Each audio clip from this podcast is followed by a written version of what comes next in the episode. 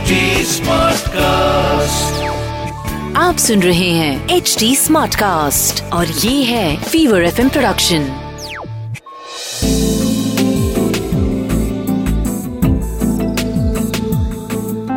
एक अधूरी कहानी।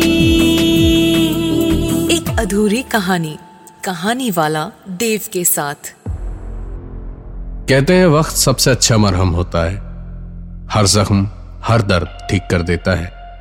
या यूँ कह लीजिए कि वक्त के साथ साथ हर जख्म की वजह याद नहीं रहती और हर दर्द बर्दाश्त करने की आदत हो जाती है।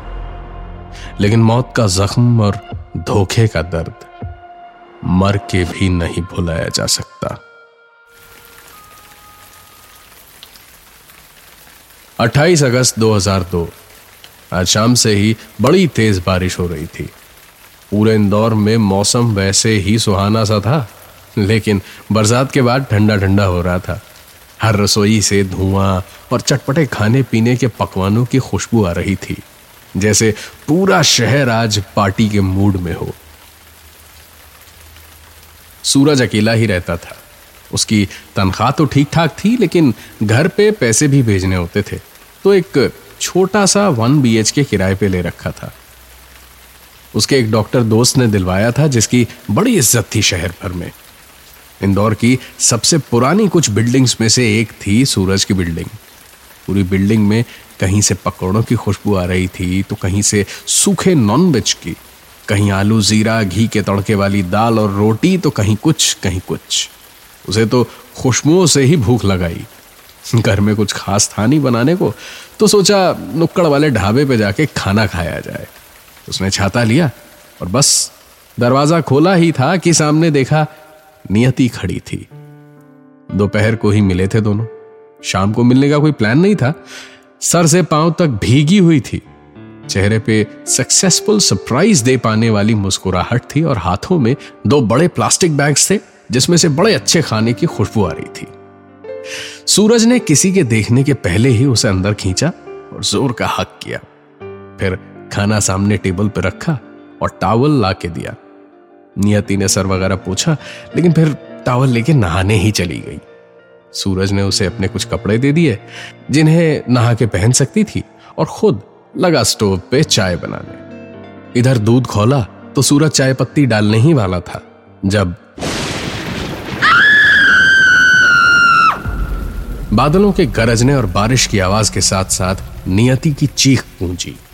सूरज भागा भागा बाथरूम पहुँचा तो देखा नियति ने अपनी दोनों कलाइयाँ काट ली थीं और सूरज की ओर देखते हुए अपने हाथ फैलाए लगातार कह रही थी। मुझे बचा लो। I don't want to die सूरज के पाँव के नीचे से तो ज़मीन खिसक गई। उसने फिर भी तुरंत दिमाग लगाया क्या किया जाए क्या किया जाए? हाँ दोनों कलाइयों पे ढेर सारा टैल्कम पाउडर डाल दिया और एक गमछे के दो टुकड़े कर दिए। दोनों टुकड़े कस के नियति के दोनों कलाइयों पे बांधा और तुरंत उसे अपनी स्कूटर पे अपने साथ बिठा के शर्ट से उसे अपने आप से बांधा और चल पड़ा पास के नर्सिंग होम में, जहाँ के डॉक्टर से उसकी बड़ी अच्छी दोस्ती थी। इसीलिए पुलिस का झंझट भी नहीं होना था। प्लस वहाँ नियति की देखभाल भी अच्छे से हो सकती थी। नियति का ज़्यादा खून नहीं बहा था। इसीलिए कुछ घंटों के लिए उसे सलाइन और खून चढ़ाने से ही और कुछ दवाइयों के ट्रीटमेंट से ही होश आ गया। लेकिन होश में आने के बाद से वो रोए जा रही थी और बार बार कह रही थी कि बाथरूम में कोई था जिसने ये किया उसके साथ। काली काली गड्ढों वाली आँखें थी और लंबे बाल थे और वो बार बार कह रही थी, मुझे बचा लो।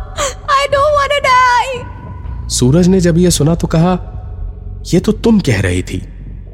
ये सेम लाइन तुम बार बार कहे जा रही थी। नियति बुरी तरह डरी हुई थी। हो सकता है कोई पैनिक अटैक आया हो या मेंटल प्रॉब्लम की कोई हिस्ट्री हो, जो वो जानता नहीं। डॉक्टर को पता चला तो उसने अपने एक साइकेट्रिस्ट दोस्त को बुलवाया। फ़िलहाल नियति सो रही थी। उसकी एक छोटी बहन भी थी, सुमति। जिसके हॉस्टल में फ़ोन करके सूरज ने खबर दे दी थी और वो जस्ट अभी अभी पहुँची थी। सूरज उसे सोती हुई नियति के पास छोड़कर वापस घर चला गया था। इधर नियति सो के उठी तो बहन से बातें करते करते वो बाथरूम जाने को उठी और बाथरूम में जाते ही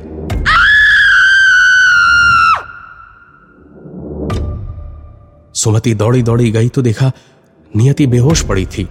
चीख पुकार मची, डॉक्टर आया, चेक वक किया तो पता चला नियति बिल्कुल ठीक थी। शायद कमज़ोरी की वजह से चक्कर आया और बेहोश होकर गिर पड़ी। डॉक्टर के जाते ही नियति ने सुमति को इशारा करके दरवाज़ा बंद करने को कहा। उसने जैसे ही दरवाज़ा बंद किया और पलट के देखा तो नियति कागज़ पे कुछ लिख रही थी। अपनी बहन को देखते ही उसने चुप रहने का इशारा करके पास बुलाया। कमरे में रोशनी बहुत कम थी। सुमति बहन का इशारा, समझ तो गई, चुपचाप पास भी पहुँची और कागज़ पे जो लिखा था वो पढ़ने की कोशिश करने लगी, लेकिन साफ़ साफ़ कुछ पढ़ नहीं पा रही थी। अंधेरा था। उसने कमरे की लाइट ऑन की तो उसकी चीख निकलने से पहले ही घुट के रह गई। वो वहीं की वहीं ठिटक के खड़ी हो गई। हिलना डुलना नामुमकिन था उसके लिए क्योंकि उसकी आँखों के सामने इस वक्त नियति तो ज़रूर थी। लेकिन नियति को घेरे हुए चारों ओर एक बड़ा सा काला बादल था। और वो कागज़ जिसमें नियति कुछ लिख रही थी, उस पर लिखा था, मेरा नाम शाहीन है। तुम दोनों बहनें ही मेरी मदद कर सकती हो। मुझे मेरे ससुराल से भगा के, मेरे गहने जेवर चुरा के मुझे मार के सूरज के फ्लैट के बाथरूम की दीवार में चुन दिया था उस शैतान ने। उसे सजा दिलवाओ, मेरी मदद करो। जब तक ये नहीं होगा, मैं नियति के शरीर में ही रहूँगी। इतनी ही देर में सूरज लौट के आया। तो सुमति ने उसे सब कुछ बताया। पहले तो सूरज ने विश्वास ही नहीं किया, लेकिन फिर नियति ने उसे करीब दो मिनट हवा में टांगे रखा। तो वो मान ही गया। सूरज दोनों बहनों को वापस लेकर अपने फ्लैट में पहुँचा और जहाँ शाहीन ने बताया, वहीं दीवार तोड़नी शुरू कर दी। तीन चार ज़ोर ज़ोर से हथौड़े मारे तो बस, दीवार भुरभुरी थी ही, ज़मीन पर फैल गई और अंदर एक हड्डियों का ढांचा निकला, जिसको प्लम्बिंग की पाइप से बांधा हुआ था और जिसके गले में एक मंगल सूत्र था। मंगल सूत्र निकाल के देखा तो उसके दो हिस्से हुए। एक तरफ़ उस लड़की शाहीन की फ़ोटो थी और दूसरी तरफ़ सूरज के दोस्त उस डॉक्टर की। पुलिस में रिपोर्ट करवाई गई तो छानबीन के बाद पता चला कि वो डॉक्टर था ही नहीं। भला कोई डॉक्टर किसी की जान कैसे ले सकता है? कहीं से फर्जी डिग्री बनवाई थी और ऐसे ही कई शाद, और ऐसी ही कई शादीशुदा लड़कियों को अपने प्यार के जाल में फंसा के, उन्हें बेहोश करके, उनकी कलाइयाँ काट के, मर्डर्स को सुसाइड बना देता था। और फिर लाश को कहीं अंडर कंस्ट्रक्शन साइट की दीवार में या नींव में डाल देता था।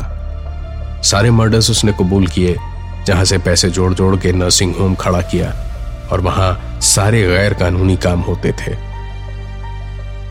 काम तो असली डॉक्टर से ही करवाता था, लेकिन रिस्की कामों के लिए उसके कुछ खतरनाक क्लाइंट्स की मदद करने वाले लोग भी थे, जो सबके सब पुलिस ने तीन महीने में पकड़ लिए।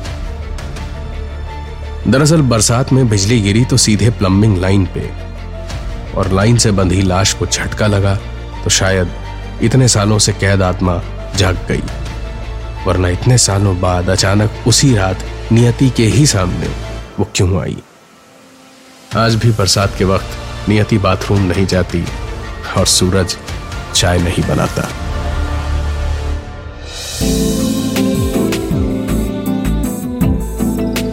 आप सुन रहे थे एक अधूरी कहानी। कहानी वाला देव के साथ प्रेजेंटेड बाय फीवर नेटवर्क आप सुन रहे हैं एच डी स्मार्ट कास्ट और ये था fever FM production HD smart cast